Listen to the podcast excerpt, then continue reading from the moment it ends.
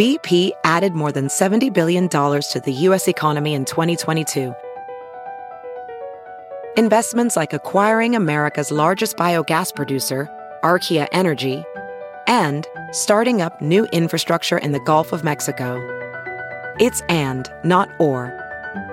See what doing both means for energy nationwide at bp.com slash investing in America.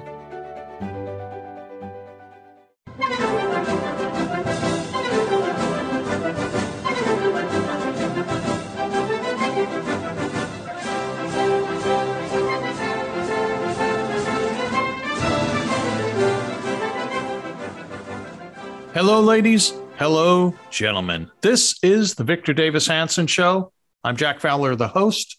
The star and namesake Victor Davis Hanson is the Martin and Illie Anderson Senior Fellow at the Hoover Institution, the Wayne and Marcia Buske Distinguished Fellow in History at Hillsdale College. Victor is a uh, he's a farmer, he's a classicist, he's a military historian, essayist, nationally syndicated columnist, best-selling author.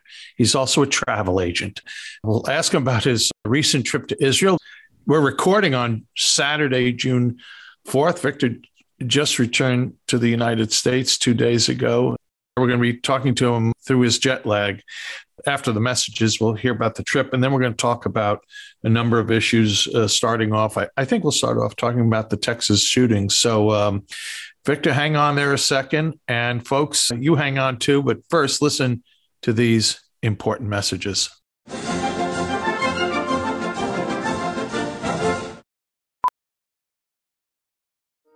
Welding instructor Alex DeClaire knows firsthand how VR training platforms like ForgeFX can help meet the demand for skilled workers. Anywhere you go look, there's going to be a shortage of welders.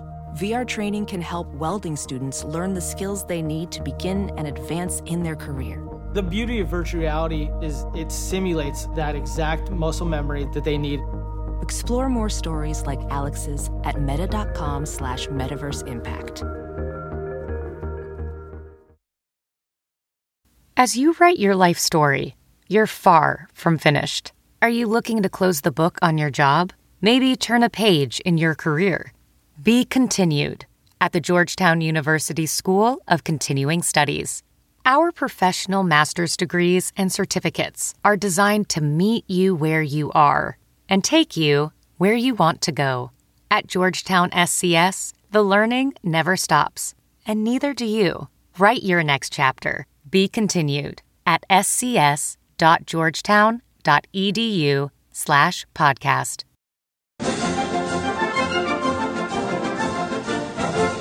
We're back with the Victor Davis Hanson show. So, again, we're recording on Saturday, June 4th. I'm pretty sure this podcast will be up on the World Wide Webs on Tuesday, which I think is the 7th. I don't have my calendar in front of me. Victor, you have had quite a month. You mentioned on previous podcasts, last few, you had gotten COVID, you recovered, but then you had a very long trip to the East Coast. You had to go back home to California, and then you had to go to Israel for a, I don't know, 10 day, twice delayed trip with a significant group of people, about 100 people. You're back. You're enduring the jet lag. You're enduring the aftermath of uh, still of the of the COVID that you went through. But you know, I'd like it if you don't mind briefly telling us how the trip went, and then I want to uh, ask you a question based on one of the columns you wrote, ultra pieces you wrote for VictorHanson.com. So you know, quickly, Victor, is there anything you'd like to say about how your Israel trip went? It went very well. Uh, we had about 100 people. And as you said, it had been canceled two times once for COVID and in 2021 for COVID and the war. So it was either now or never. And our Israeli uh, partners uh, were very patient, but it was either now or never. And unfortunately, on May 2nd, I got a bad case of COVID. I thought I was over and then the acute phase passed and then now i don't know what happened but it's sort of neurological so i only say that because I kind of have a brain fog and neuropathy and weird symptoms and no energy so i was i'm kind of apologetic to the group because i, I, I some days i didn't really know what i was saying or doing i was so wiped out and still am but it went very smooth. I mean, we had a few people we thought might have had COVID, but everybody eventually tested negative. They got back in okay. We went all over Israel, uh, especially the Sea of Galilee area seemed the most popular. We had Ken Calvert, a very distinguished lecturer from Hillsdale College, speak on, I think, four lectures on the history of Israel from ancient Judaic times to the contemporary landscape. I gave a lecture on the Six Day War, the Yom Kippur War, the contradictions in U.S. foreign policy uh, toward Israel. We had uh, the former national security advisor of Israel give a, a question and answer that with me Iran and West Bank and almost every issue imaginable. You had a military historian, Mr. Shabbat, Professor Shabbat, who was in a member of the IDF. He talked about the Israeli Defense Forces. Caroline Glick, well known uh, political columnist, talked about, I just kind of want to keep using that word talk about, but she gave a very impassioned excursus on how people use the Palestinians. It's almost a proxy to express their general dislike or anti Semitism or dislike of Israel or anti Semitism. It, it, was a very moving lecture. And then we had Ido Netanyahu, the brother of the prime minister, and he gave a really unique talk about the history, the recent history of Israel and why it has so many adversaries and what his challenges are. And then we had a uh, an appearance of Mr. Netanyahu Bibi himself, which gave a, a very strong pro-American talk and reminded everybody right. why the United States is such a critical ally of Israel and vice versa and how they vice versa are, amen yeah mutually right. beneficial right. and so everything went very well I, well, that's I, if I sound hesitate, I don't think I did as good a job as I should have. I went to Jerusalem one day for the Tikvah Foundation's uh, conservative summit, and uh, there was about uh, well over a thousand young conservative Israelis there. That was a big, big difference. One of the things wow. that I noticed, I, I, wrote it in the Ultra Jack, is that if you look at that city like Tel Aviv right. or Haifa, and you compare it with something like San Francisco, which is also a beautiful city. Was was, but can I read it? Can I read a yeah, section absolutely. of your piece? This is why, because I, was going to ask you about this. You're right. And this is Ultra, victorshanson.com, Ultra, the exclusive article. So I'll stick it in here now, folks. You really should subscribe, but we'll give you a taste. Victor wrote, I contrast Tel Aviv with San Francisco. The former city pressure washes its sidewalks in the early morning.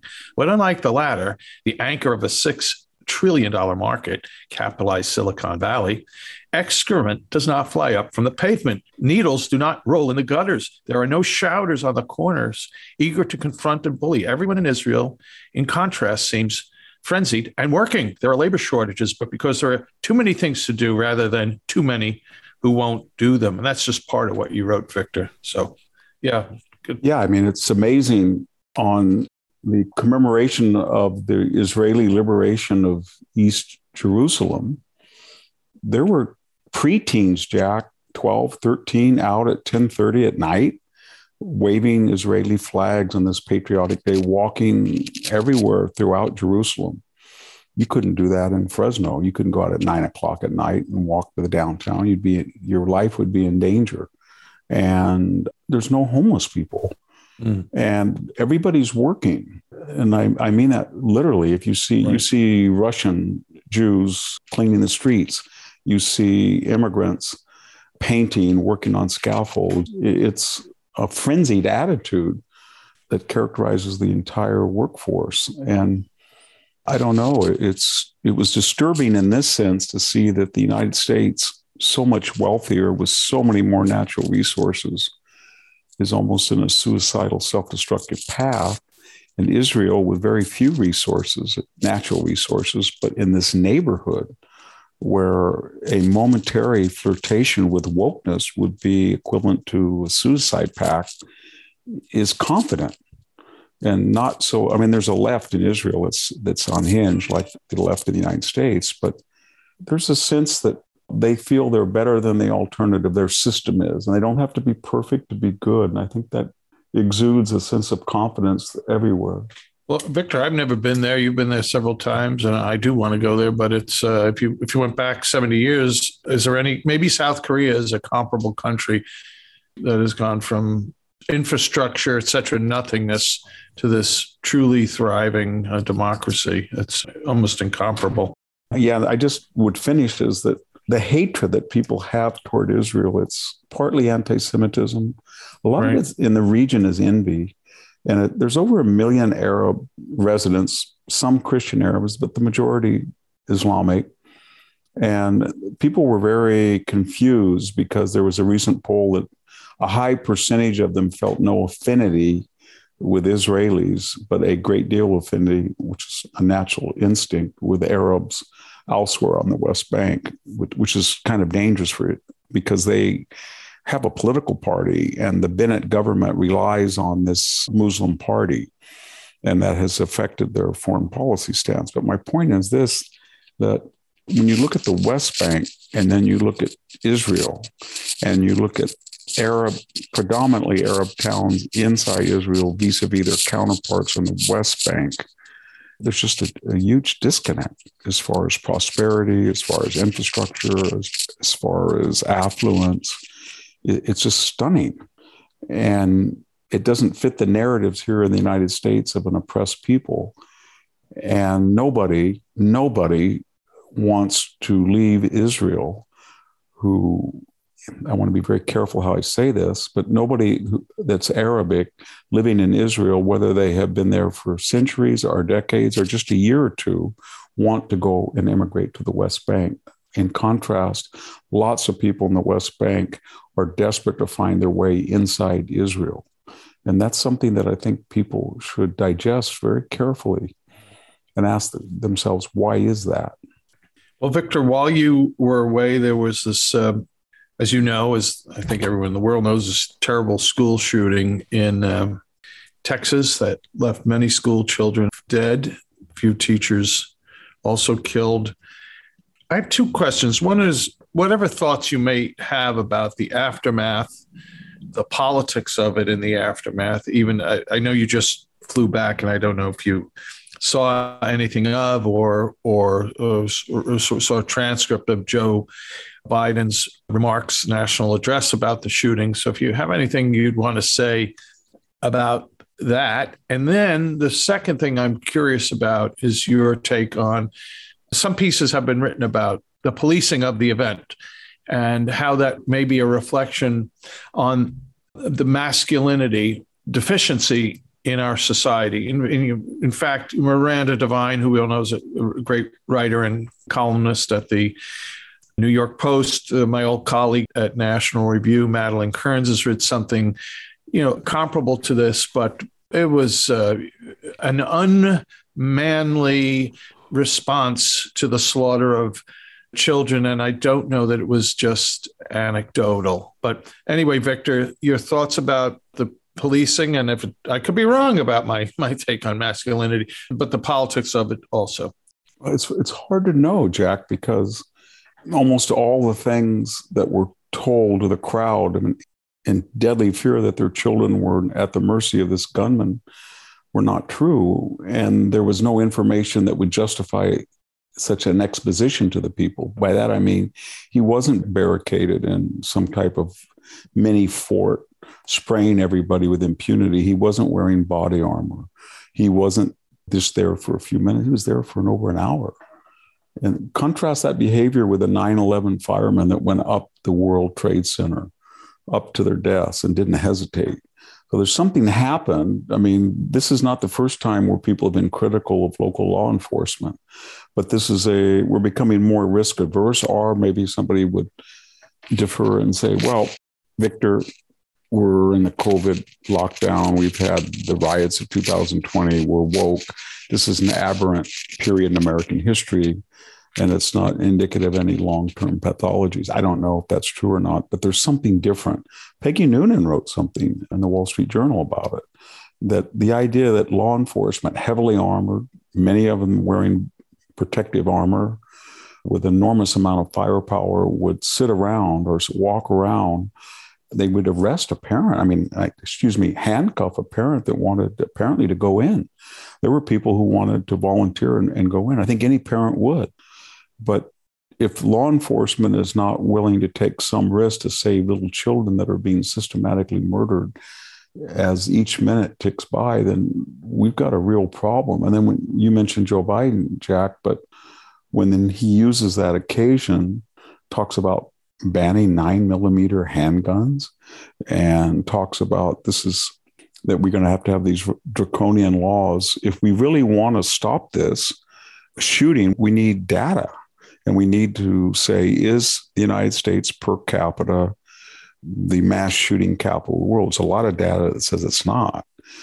What constitutes a mass shooting? If somebody goes into Chicago at night, pulls out an automatic weapon, and tries to shoot somebody in a park and ends up killing four people, is that a mass shooting?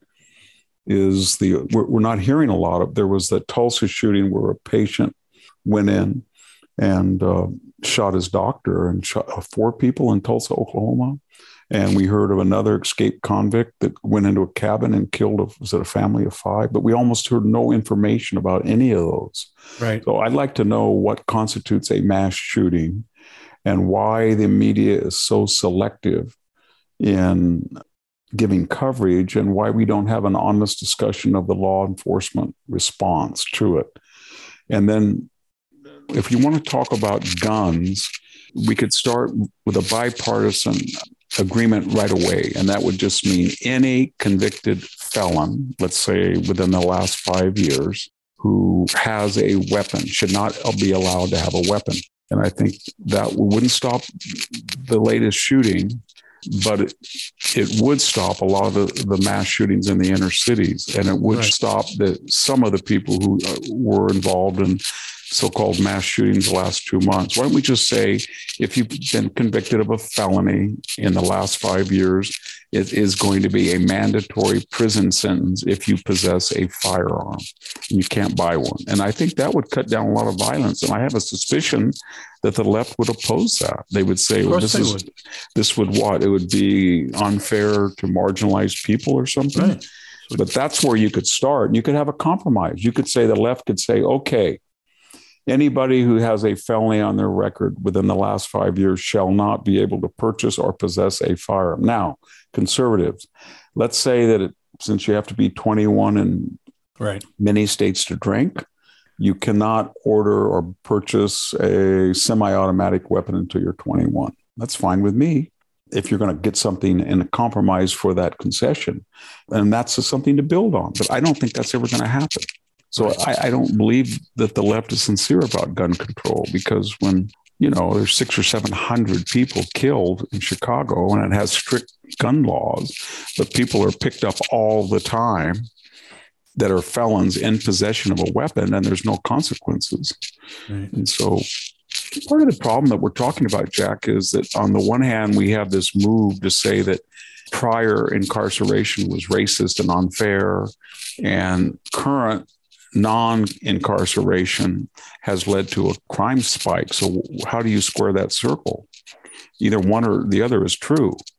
And right. you either put people who are felons in jail when they commit another crime or you don't. If you don't, there's going to be a lot of innocent people hurt. That's just a fact.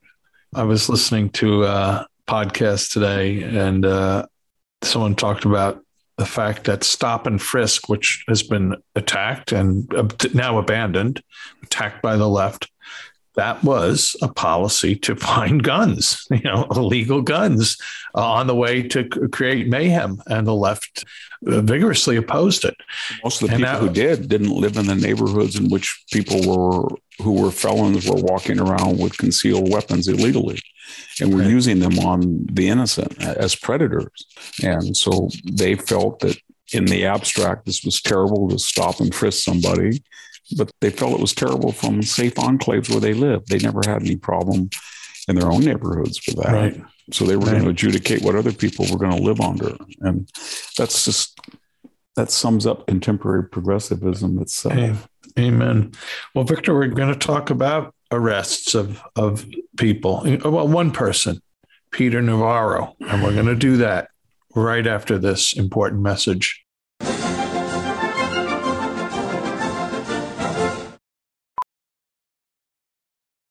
As a professional welder, Shayna Ford uses Forge FX to practice over and over which helps her improve her skills. The more muscle memory that you have, the smoother your weld is. Learn more at meta.com slash metaverse impact. There's something magical about unboxing.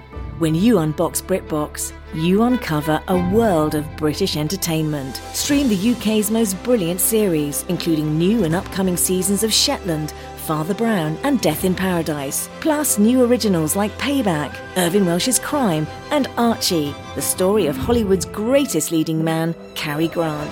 Unbox BritBox and escape to the best of British TV. Stream with a free trial at BritBox.com.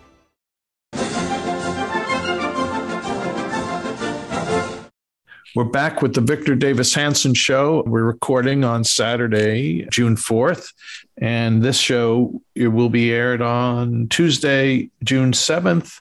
So Victor Peter Navarro, one of Donald Trump's top aides, was arrested by the FBI in shackles, taken away. Why? Because he he refused a, a, congressional subpoena to appear before the January 6th committee and testify seems uh, overkill or over arrest uh, the way this was done to me. Anyway, Victor, any thoughts about the arrest of Navarro and anything else regarding the um, ongoing January uh, 6th? Well, I mean, first of all, they went after they being the Democratic controlled Congress who issued these contempt citations and Merrick Garland's Department of Justice that oversees the former James Comey and Christopher Wray, currently the director's FBI. And so, does anybody really think that Mr. Navarro is a threat to anybody? And why wouldn't you just call him up and say, Mr. Navarro, we find you in contempt we have to, we're going to come and detain you? Why would you go out and sort of do a perp arrest at, a, at an airport as he's on a plane or boarding a plane or getting on. Why, why would you do that? It's reminiscent of Roger Stone's SWAT team arrest or James O'Keefe, uh, you know, with the diary arrest or the January 6th contrast with the May 2020. And what it's really telling us is that we're seeing a Sovietization of this country. And by that, I mean ideology is now adjudicating the way that supposedly nonpartisan bureaucracies work. The FBI, let's face it, and the DOJ are partisan entities. Just think for a minute. I was thinking as you asked me that question, Jack, of the asymmetries. So remember Eric Holder with the Fast and Furious scandal? Right. And they voted to hold him, they being the Congress. I think there was, I don't know, a dozen, or more Democrats joined the Republican majority. It was overwhelmingly to hold him in contempt for failing, you know, to produce subpoenaed documents, which he would not. Does anybody believe that the FBI was going to go into to sort of shadow Eric Holder and arrest him at an airport? You know, mm. it's the same thing with when you remember when Andrew McCabe on three to four, four occasions lied to a federal investigator he just simply lied. Did anybody really believe that they were going to arrest him or have a SWAT team come into Mr. McCabe's residence? That's what they got Roger Stone on, lying. Right. Or did they think he was going to go to prison? Remember George Papadopoulos supposedly lied to a federal investigator uh, official. They put him what 14 days in prison. So what I'm getting at is it's really scary because that that's a hallmark of a totalitarian society when the implementation of justice is asymmetrical based on ideology. And it sends a message doesn't it? That if you're James Clapper or John Brennan you can lie to Congress under oath. Right. But if you're anybody else who lies to Congress you're going to go to jail. Or if you lie to a federal official and you're not Andrew McCabe or it's just very scary. And what right. the message is that Peter Navarro's contrast with Eric Holder is buy woke insurance, mouth woke platitudes, say nice things, don't be obdurate or defiant, because if you do, this Soviet will go after you. the Soviet state. And it's starting to get really creepy. It's not just, right. you know, the unequal application of justice, but this idea that ideology now has seeped into every federal organization and is adjudicating how the administration of justice or protocols or enforcement of regulation is applied. It's everywhere. It's everywhere. Does anybody believe that the Oscars or the Tonys or the Emmys or the MacArthur Award or any of these are based on real achievement? Talent? No, they're based on ideology or diversity, equity, inclusion, or green matters. And that's what's really weird. And the, the ultimate the ultimate wage of that is when a society is no longer meritocratic and does not adjudicate things by disinterested criteria, you got a Soviet system. Right. What is the Soviet system? It's no baby formula on the shelves, Wild West robberies of trains in LA, Tombstone in Chicago on a Saturday night. Mm-hmm. Uh, Pete Buttigieg talking about every single ideological issue except why there's cargo ships right. all the way out to the horizon horizons, the port of Los Angeles. Uh, Seven dollars a gallon for diesel fuel here in the United, in California. The system starts to break down, and that's what's really scary.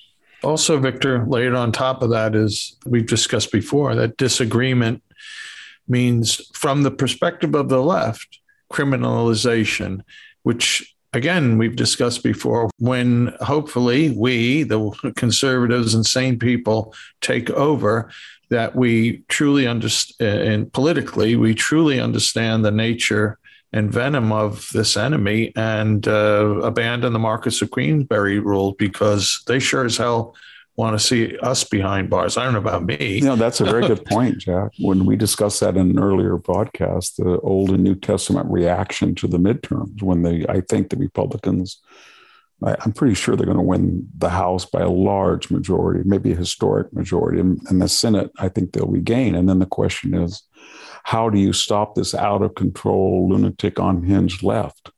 That has no public support but is controlling all of our institutions. And there is a school that says you you just move on, Victor and Jack. You just move on.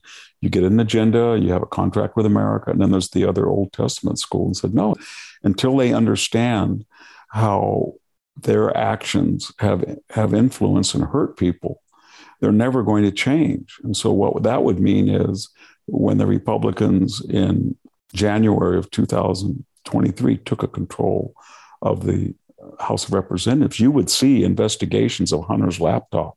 You would bring in the entire Biden family and put them under oath. If you would bring in Merrick Garland and you would ask him what in the world he was doing by having FBI agents incognito at school board meetings. You would ask him why this asymmetrical. And if he didn't comply, you would go have him arrested in an airport something like that. And with that, or you would just say, you know what? Joe Biden took an oath to faithfully execute the laws of the United States. He did not do it. He allowed 2 million plus people to cross the southern border in clear violation of the laws that he swore to uphold. And he and Mr. Mayorkas, the Secretary of the Interior, will, shall be impeached. And is that what we want? That each time a president loses the majority in his first term of the House during the midterm elections, then he will be ritually impeached? Because that's what the Democrats have established as a precedent. And will they stop? Maybe they'll stop only when it happens to them. And we could go on and on, but you can see when they abuse power like this where it's all going to end. Victor, I'm going to try and take a little mercy on you, given what you've been through. I think I'm sounding like I've got what COVID brain fog. No, no, there's no brain fog at all. There's the usual good sense and brilliance. But I wanted to say you brought up the cabinet. You wrote this piece, Cabinetcy of Dunces, which was published while you were away. It really went around the good old interwebs. Would you want to talk about that? And then we'll talk about one more subject, I think, about the economy. Tell us about that Cabinetcy of, of Dunce's essay you wrote for American Greatness. Yeah. Uh, well, put it this way Does anybody believe we just take it step by step. Does anybody really believe that the present Biden cabinet, the secretaries of these particular cabinetcies, does anybody believe that they were appointed because their resumes match the job description. Does anybody believe that the mayor of South Bend, Pete Buttigieg, had unusual expertise in transportation matters? Does anybody believe that? Does anybody believe Alexandro Mayorkas really understood how to secure the southern border and therefore he was made a Secretary of the Interior? Does anybody believe that? And we could go on and on. You remember this Secretary of the Interior, Deborah Haaland? She was the one that when she was testifying why we haven't had any action on new federal leasing of you know energy uh, ex- exploitation she just sort of the deer in the headlights and then you see these aides frantically sending her notes what to say well, they do that Lloyd to the Austin. president. Why shouldn't they do it to they do it cabinet the, officer? One thing, and we mentioned this before about Ukraine, Lloyd Austin. We all know that you know, that this administration sees this as a proxy war a way of hurting Russia. Okay, fine. Everybody's sympathetic with Ukraine. I am. But let's not say it because they're they've got an unhinged leadership and they've got 6,000 deliver, deliverable nukes. Why would Lloyd Austin say the purpose of this war, I guess he means to the last Ukrainian, is to hurt Russia as a superpower so it should never do something like this again?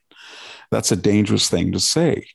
And I could go on and on about this bunch. This, and I'm not even getting into Merrick Garland and you know investigating the threats from parents or this crazy I don't know what we would call her the uh, Ministry of Truth person. Remember her?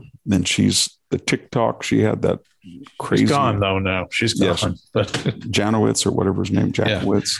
Jankowicz, yeah, I think her name was Nina, and Nina's gone, but the disinformation ministry, I think, is going to be reconstituted. So they're all ideological appointments. I, I understand that every president likes to get people that share his conservative or, or progressive views, be, whatever the case may be. But this group is incompetent.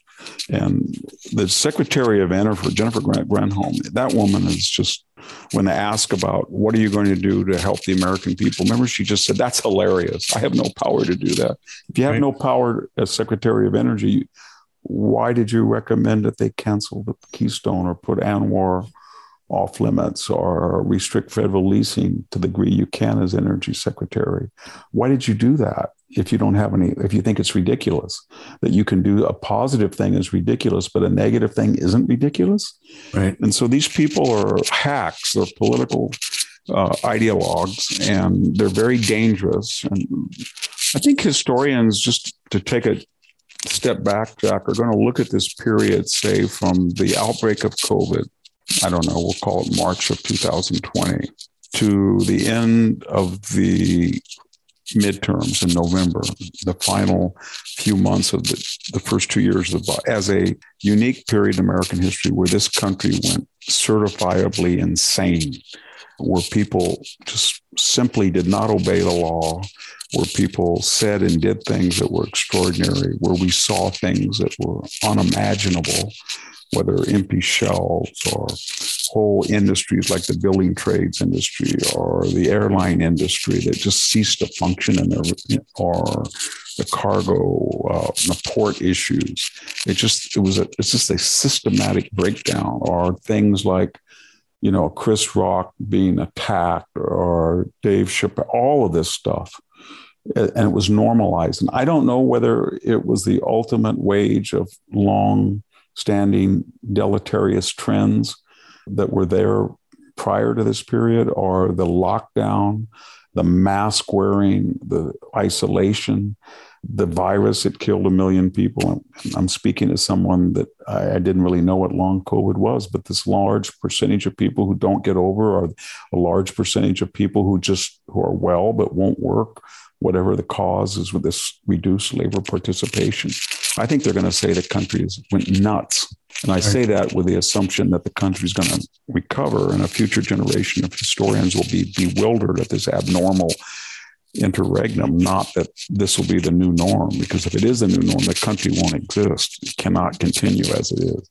What we're witnessing every day, whether it's prices, inflation, crime, racial relations, the absence of a border, the deliberate destruction of energy independence. This is not a sustainable enterprise.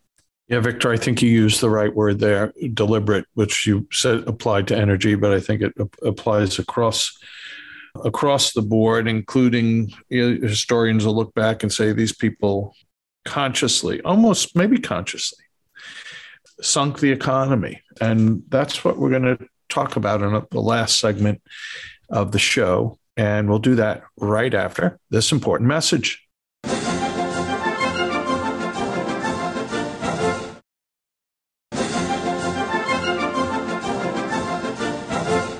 We're back with the Victor Davis Hanson show.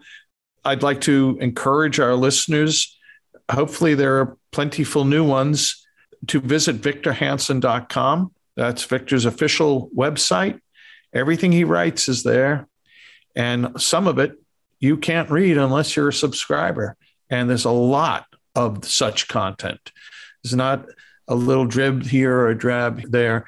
Victor writes a lot of exclusive content. It's called Ultra subscription to victorhanson.com is $5 a month, $50 for the year. So I encourage you to subscribe. You will not regret it.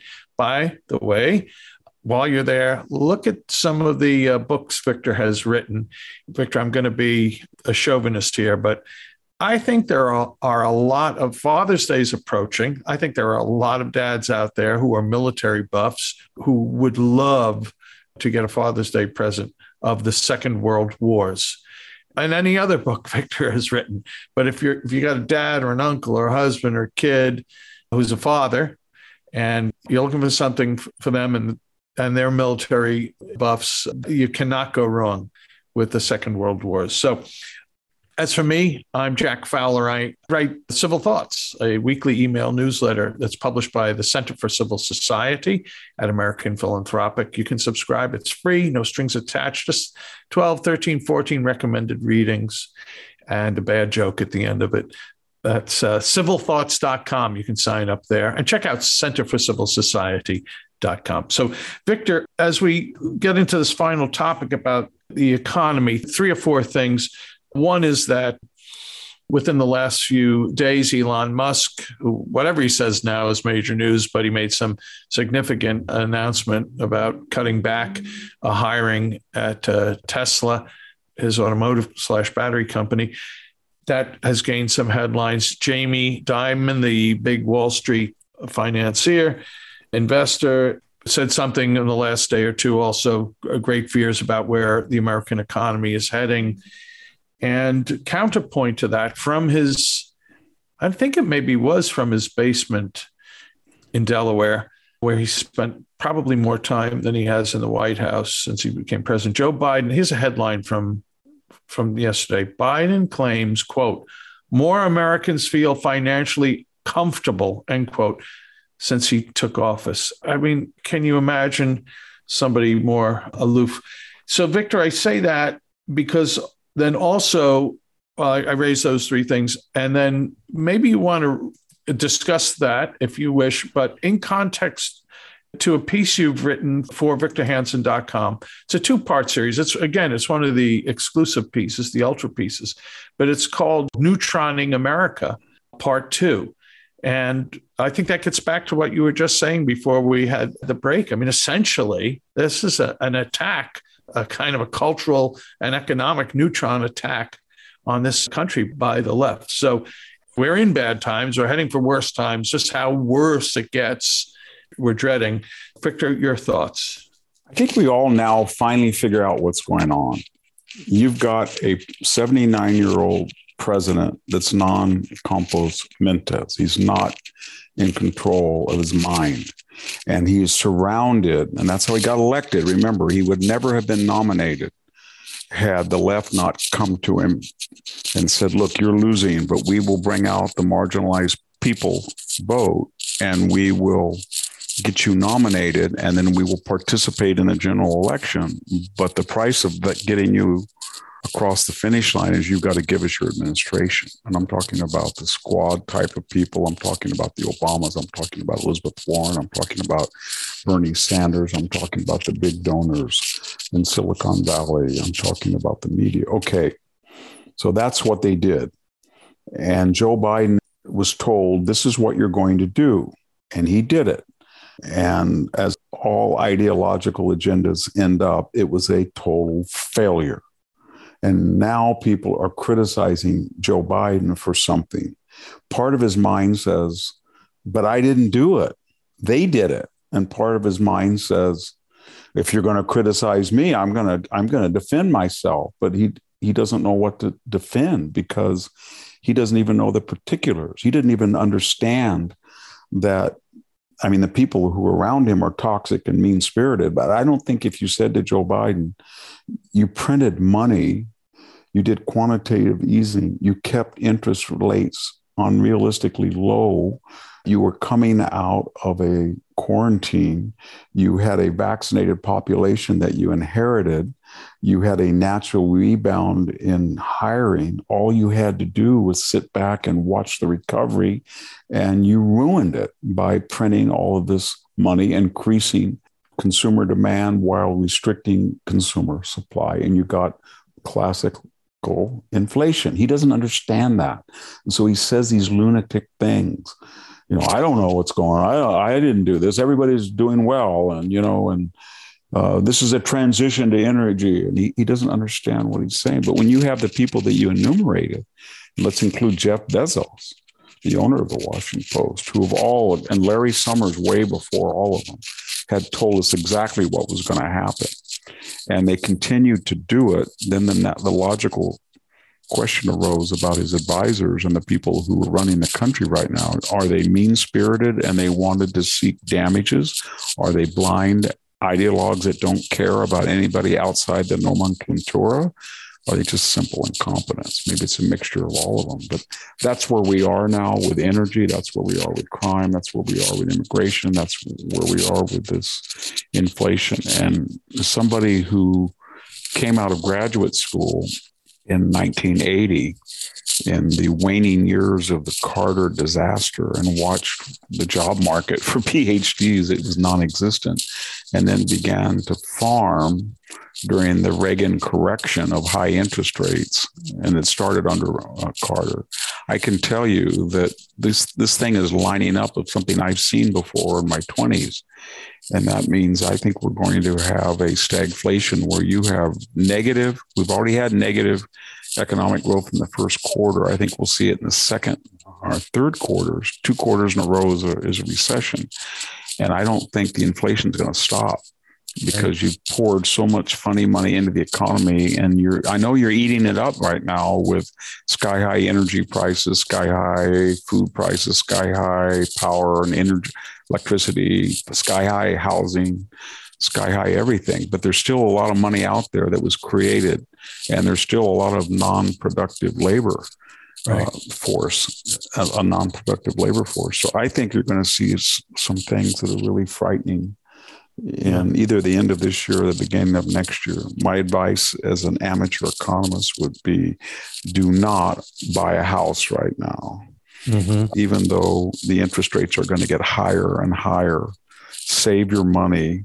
I know that that would contribute to a recession, so I'm not responsible, I guess, mm. for advocating recession. I don't want to see a recession, but I would hoard my money and then you'll see prices finally stabilized, but not after a lot of people have had uh, their lives ruined. When you have these radical transitions from no inflation to hyperinflation and from artificially low interest rates to ascending interest rates at a geometric rate. There's catastrophe and opportunity. Those who are savvy understand that these radical changes give them opportunities. And those like me and most of the people are listening who are not sophisticated economic uh, observers get hurt and that's what's going to happen. This this economy is going to change very quickly right. within a year, and it was all self created. Jack, that's the thing. Absolutely, it was right. self created. Right, didn't have to happen. Still, the brakes could be put on disaster, but uh, there's no way they will uh, turn on the energy spigots. Just uh, and that goes to you know you mentioned a couple of factors, and the mean spiritedness I think is part and parcel of of the president of the United States. We saw it with the withdrawal of the botched withdrawal from Afghanistan, an almost so what attitude from Biden, which was the same attitude he had when uh, America was pulling out of Vietnam for 40, thing. 50 years before. I mean, it's he doesn't he care. Is. He, yeah. This is one of the myth that we need to correct all of us, both you and I, Jack, and everybody listening to tell your friends is the myth of nice guy Joe Biden from Scranton is preposterous. This guy, whether it was during the Clarence Thomas hearings or when he was running for president and lying about his 1988 his resume and, and was yelling and screaming at reporters and or during the 2020 uh, primaries when he called people fat or the corn pop stories or junkie or you ain't black or the Tara Reid accusations or the Hunter Biden and the Biden conglomerate syndicate, I should say. He's not a nice person. The fact that he's 79 and has cognitive problems earns him some empathy, but it does not excuse a life of corruption and mean spiritedness, incompetence. You know, it was, I don't want to keep repeating things, but those two famous quotes from Barack Obama that, you know, don't mm-hmm. underestimate Joe's ability to F it up. And Robert right. Gates is, he's been wrong on every major foreign policy decision, I think he said in the last 30 years. So he's not a nice guy and he's doing a lot of damage right now and he's blaming everybody but himself. And that's perfect to form. That's the way he Absolutely. always has operated. Mm-hmm. The fact that he's being manipulated in this dotage is no excuse not to hold him responsible for a Senate career that was despicable and the current despicable presidency. I wrote a column about him six weeks ago. I said, brace yourself. You're going to see things you had never seen before. And he is going to be out of hand as he starts to talk.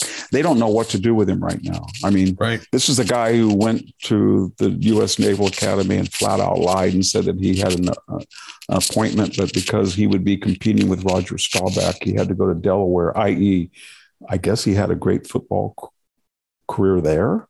Is that what he was implying? Or he turned around and said that it's somebody, a white supremacist, he included that incident in Dallas of the three Asian American women that were shot mm-hmm. as if that was a white person had done that. He just makes things up. His staff tweeted out there were no vaccinations. You know, we have a picture of him getting jabbed on day, I think it was December 17th, 2020. So these people are melting down and the staffs are leaving and we're watching this thing and unfortunately, we're all invested in it. Yep. And it's changing our lives, our very lives. Our kids have been damaged from not being able to go back to school. People's businesses are being ruined by the price of fuel here in California. Carpenters, electricians, plumbers can't get. I have a guy who's doing a simple job. He's a very, he's a wonderful construction person, self-employed, and he's fixing up an old carriage house. And Jack, he couldn't get a four inch ABS elbow. It didn't exist. A plastic pipe. Right. I mean, he couldn't find it. And this is a major hub of a million and a half people. You know, it hmm. wasn't at Lowe's, it wasn't at the local hardware store, it wasn't at Home Depot. This, this is unheard of. Yeah. This wasn't some weird esoteric part. It's one of the centerpieces of any sewage system that anybody needs. And you it's that way. Get baby food. Why should we get, get plumbing parts? And, what, and he doesn't care. He knew about the problem. He didn't care. Right. He didn't care at all about it. He doesn't. That's another thing. He does not care. We keep saying that. He doesn't care. And the people around him don't care. They don't drive diesel semis. They don't, they don't do it. Joe Biden said he did, that he was a former semi driver, but he was lying again. They don't care. They don't care about the inner city. They don't walk around the streets of Baltimore, St. Louis. They don't care about the violence. They go to the border either. Yeah, they don't care about a woman alone in a home at night in a bad neighborhood who might have a Glock in her nightstand.